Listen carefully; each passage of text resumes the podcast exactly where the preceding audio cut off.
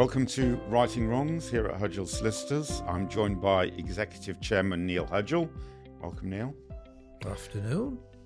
Neil, as someone who represents victims of the post office scandal and supports them in clearing their names, it's been an extraordinary month ever since the ITV drama Mr. Bates versus the Post Office. What has been the effect of turning those real life stories into a TV drama? That's now been watched by millions. You're right. It's been a extraordinary month. It's been a month like no other. Uh, today's sort of the first time in a month we've probably had the opportunity to sit down and reflect on what's gone on the last few weeks. And it obviously starts with the drama that's reached, you know, I wouldn't even say all four corners of the United Kingdom. It's reached all over the world. You know, we've done TV interviews in uh, the United States, uh, Europe, Germany, basically all over. So it's a story that has resonated globally. Uh, and with that has obviously come the, the, the scrutiny and focus of ordinary people that are outraged, um, which in turn, as well as creating a sort of deluge of publicity, has led to government taking some quite unique steps in the last few weeks. Do you think that public outrage has prompted the government to take action? I think the the sort of outcomes from the drama speak for themselves. So there's been an ongoing dialogue with government over how to compensate people, how to redress the balance with those that remain convicted for some while. Um, but the pace of change after Christmas has been obviously phenomenal. Uh, and it can only be put down to the drama and the impact of the drama and how it has caused this indignation and outrage on a whole new level. How many new victims have come forward since the drama was broadcast, and what's been your message to them? Well, there's been uh, over 500 new victims that have come forward uh, since broadcast of the drama there's been other people that have come forward as well. So it's not just been victims, but it's been uh, whistleblowers, uh, people with information of interest to the inquiry, um, people with offers of help, so professionals that want to do something for nothing, um, people that might want to fundraise, but the bulk of the people are people that are victims, uh, uh and they've ranged from people that were uh, convicted and imprisoned to those that uh, simply lost the job or or lost um, money through having to pay back shortfalls. In some instances, quite a number of people that have lost parents um, and want to try and do something to clear their name many years after they've gone, um, and sort of others that have been so heavily traumatized, not being able to do anything, but now feel rather more empowered again because of the sort of groundswell of support that there's been. So overall, the numbers are still rising. You know, we're like now into five weeks since the drama, uh, and we're still getting a, a, steady flow of people coming to us. The message really is fairly simple in that you know we've got a lot of experience now of dealing with these claims. Um, we understand them.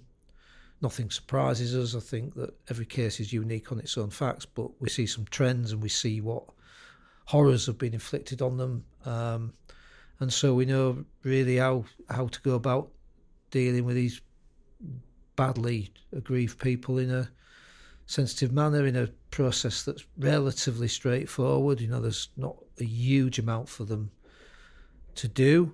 Um, they obviously have to provide them, them provide us with their instructions, but essentially we do all the heavy lifting, um, uh, and we also have we have access to um, not only professionals to assist them with some of the um, the trauma aspects of it, but we have access to a good number of sub postmasters that have been through the journey that are very willing to to sit and share their stories. Well, some of the people who've come forward to contact you, some of those victims, they've been silent for up to 20 years or more.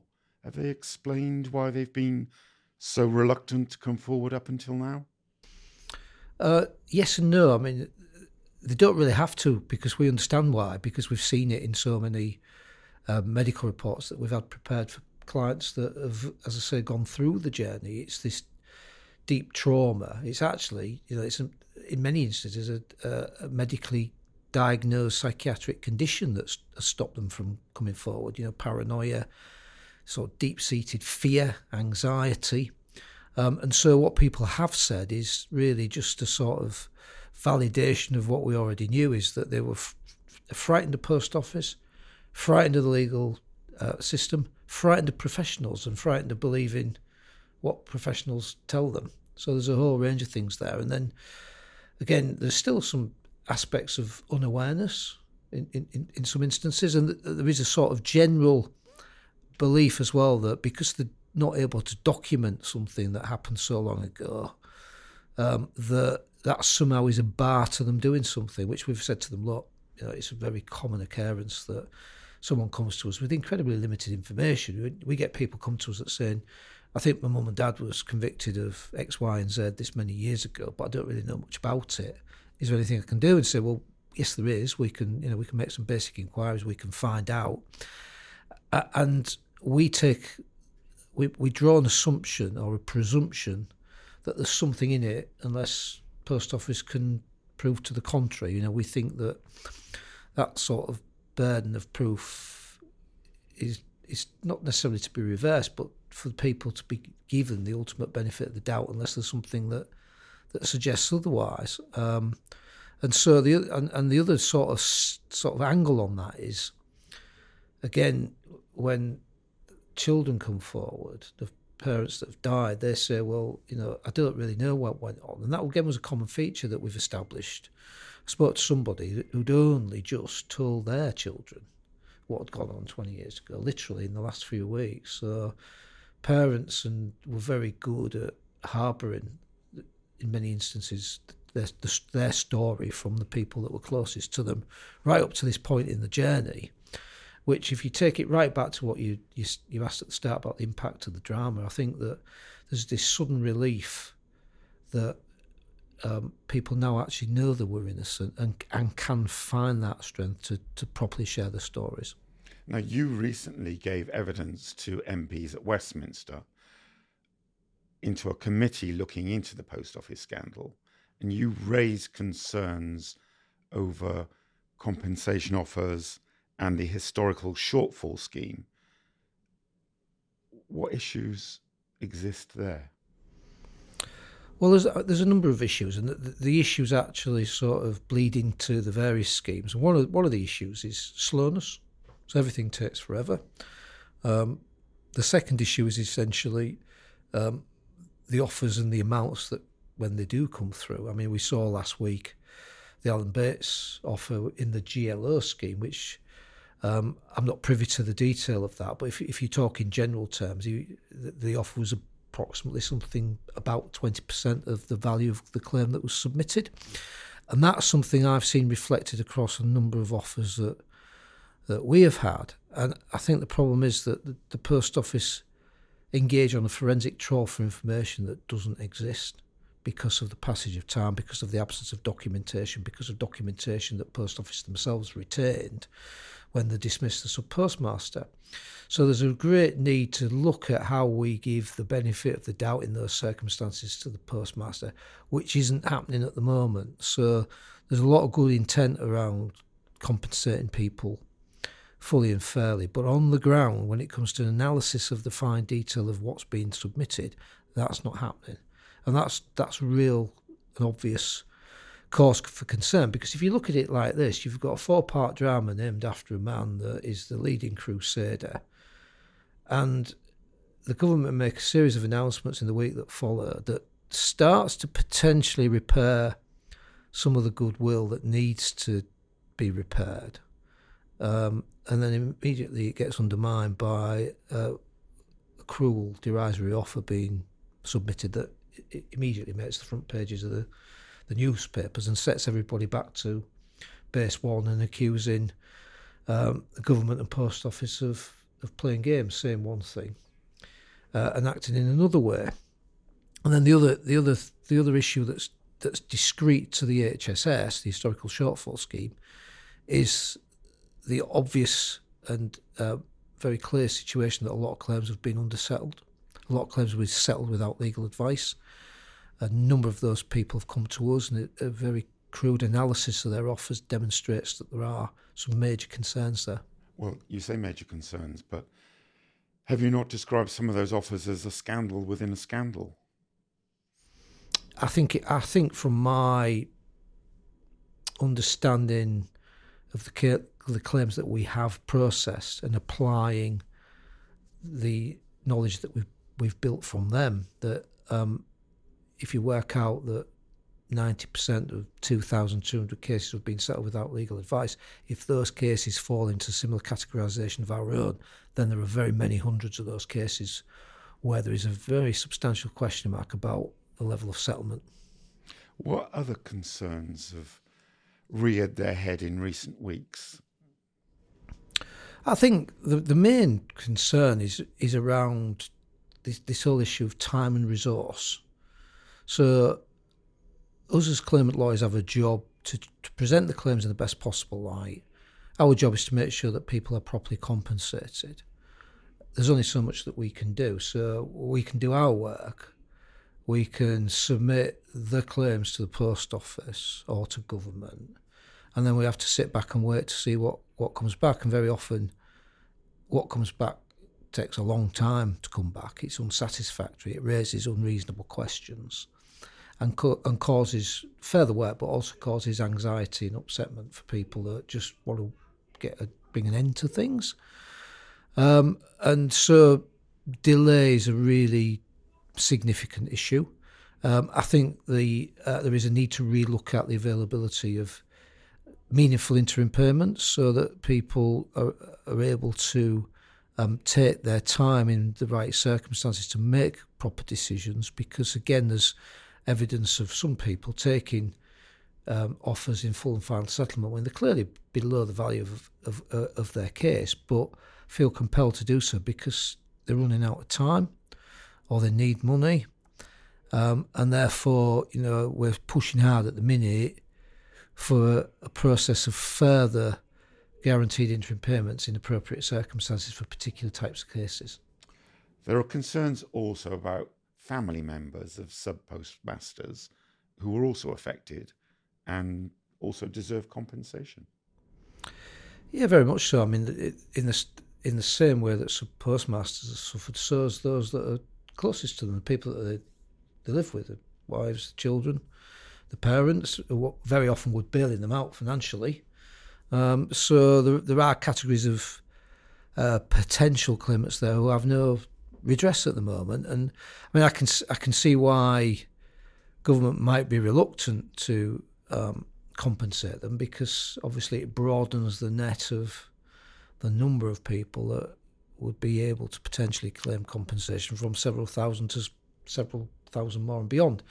And I guess to some extent, it's where do you where do you draw the line? What are the range of claimants? Um, what interests me is what Fujitsu said at the public um, at the uh, parliamentary subcommittee in terms of moral obligation to compensate. It might be that that takes some form of um, funding for a family-related compensation scheme. That's that's one possibility, uh, but it's something that's been quite important to us, quite important to the uh, advisory board, and important to a lot of commentators is to make sure that the families that have shared this really awful journey um, can possibly tap into some form of redress. Since the drama was broadcast, other issues have arisen um, concerning not just the Horizon scheme, but another computer um, program that was put in place earlier. Yeah, a very interesting one actually, because um, everyone's been concentrating on Horizon. So, in broad terms, from the period from 2000 onwards. Um, and in actual fact, there are a number of versions of Horizon that predate 2000. Um, we've evidence back to 1995 um, of these pilot projects, um, one called Capture, one called ICL Pathway, one called Alba, um, and these are all um, computer systems that again seem to have thrown off erroneous data that has led to prosecution and dismissal. Um, we have been contacted by an increasing number of people. Um, uh, and the official line from post offices that we are to treat them in the same way as uh, Horizon cases. So we're just sort of building up a knowledge bank and database of that. Um, but it, it seems at face value that there will, there will be a number of additional casualties that are actually uh, affected by this uh, scandal. What would you say was the issue at the forefront at, at the moment? Is it being declared bankrupt continues to be the major concern when it comes to compensation? It's just a, it's a raft of the same continuing concerns, not settling enough cases quickly enough because the processes and the resources aren't in place to do that. Bankruptcy is a very unique set of cases that has additional complication. I think the problem with the bankruptcy cases are that, um, that they're the most complex that have been left to last to start to resolve. Now you can you can criticise all you like about that, but unfortunately that's the position that we're in, and all we can do is try and unravel that and move forward as quickly as possible. But they're, they're equally the last cases that you can hugely influence because there's a they're mired in red tape and regulation that you can't short circuit. So once you've got an official receiver involved, they have to go through a process. Uh, and unfortunately, in those cases, so much time has unnecessarily been lost um, that all we can do is damage limitation management. Um, we are asking post office to look re-look at some of these cases on an urgent basis because there's a failure to admit that they caused a number of bankruptcies when clearly they, they did. So there's some real flawed logic in some instances that that needs unpicking. But I think the sort of common message really is that um, things are taking just too long. Uh, and while us as claimant lawyers um, can push as hard as we can, you know, we can't do, you know, we, where you meet resistance or delay, there's only so much you can do in a, in a short time window because in terms of in terms of the three schemes, only one, the overturned convictions cases, is is the potential remedy of going to court. The other two are schemes, and they provide their own dispute resolution process over which the timing lays within the gift of government and um, post office. But taking cases to court, overturn convictions cases to court, is not an attractive proposition purely because of the enemy of time. And if we issue proceedings, the court system is in, is well versed has been in a very big mess generally resource wise, uh, and that is a long term painful exercise that you know if we can avoid it at all costs we will do. Now the public inquiry into the post office scandal, the latest session concluded last week. Um, did anything come out of that that surprised you? Um, yeah, I guess probably actually. Yeah, it did surprise me. It was worse than I thought. You know, the the, the phase four that, that ended on Friday was essentially a number of case studies of um, case uh, of clients who'd been convicted and in many instances uh, imprisoned. Most of those case studies were, were, were our clients, so I wasn't surprised by the sort of factual matrix of the cases that was set down. But what surprised me was the very um, unimpressive evidence of a series of witnesses that were were either investigators or auditors or legal advisors. Um, for the post office. For the post office, uh, in terms of the lack of very basic legal knowledge. Uh, you know, there were some of the witnesses didn't seem to me to have the same level of experience of some trainee solicitors in this practice, you know, around duties of, of, of disclosure, um, for example. Um, so that the lack of knowledge uh, was one thing. Um, the lack of uh, pro- professional curiosity was another. It, there seemed to be a fixed narrative in everybody's mind that these people were guilty. We'll collect the evidence that supports us, we'll ignore the evidence that doesn't support us. So there's this incredibly ingrained culture. And in some instances, what was quite shocking was the fact that a number of witnesses who gave evidence, despite everything, still seemed to believe that some of these people were, were guilty of offences. And then the other the other thing that that, that, that went beyond um, validating what I knew, but actually surprised me was the lack of any meaningful oversight from management, the turning of a blind eye, um, the failure to ask questions. So, you know, commonly understood about the number of convictions rising rapidly. Nobody asked why. You know, commonly understood there were problems with Horizon. Nobody would seem to follow through and ask why. You know, and even when advice was given, it was closed down. It's very apparent that senior management knew of the problems of Horizon, but closed it down. Did the more the easier thing than to admit that things were wrong, and, and, and take steps to remedy that. So yeah, I think that phase four validated what we knew, but actually um, sort of provided those extra unpleasant surprises around lack of knowledge, cultural um, issues, and uh, poor management oversight. Phase five of the inquiry starts in April. What can we expect from this stage?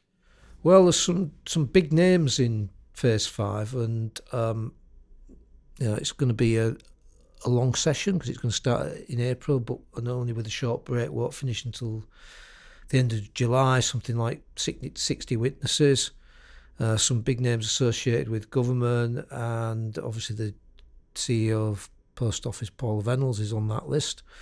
Um, there's a few what I would view as surprising omissions, but um, we'll see how that all unfolds. Although we're not sitting for two months, still a lot of work to do, a lot of documents to get through, a lot of witness statements to review, a lot of questions to be prepared for each of those witnesses. Uh, and in common with everything that we've, or the process that we follow throughout, don't really want to get into the detail of preempting what that evidence might be, other than it's going to be interesting to build on the findings of phase four and see how that takes us with, as I say, some of these key witnesses in the next phase. Well, hopefully we can catch up when phase five concludes. I'm sure we will. Neil Hudgell, thank you very much. Pleasure. For more information on how Hudgell Solicitors supports victims of the post office scandal, head to our website. You'll find up to date information on appeals against criminal convictions, the historical shortfall scheme offer reviews, and the Post Office Horizon IT public inquiry.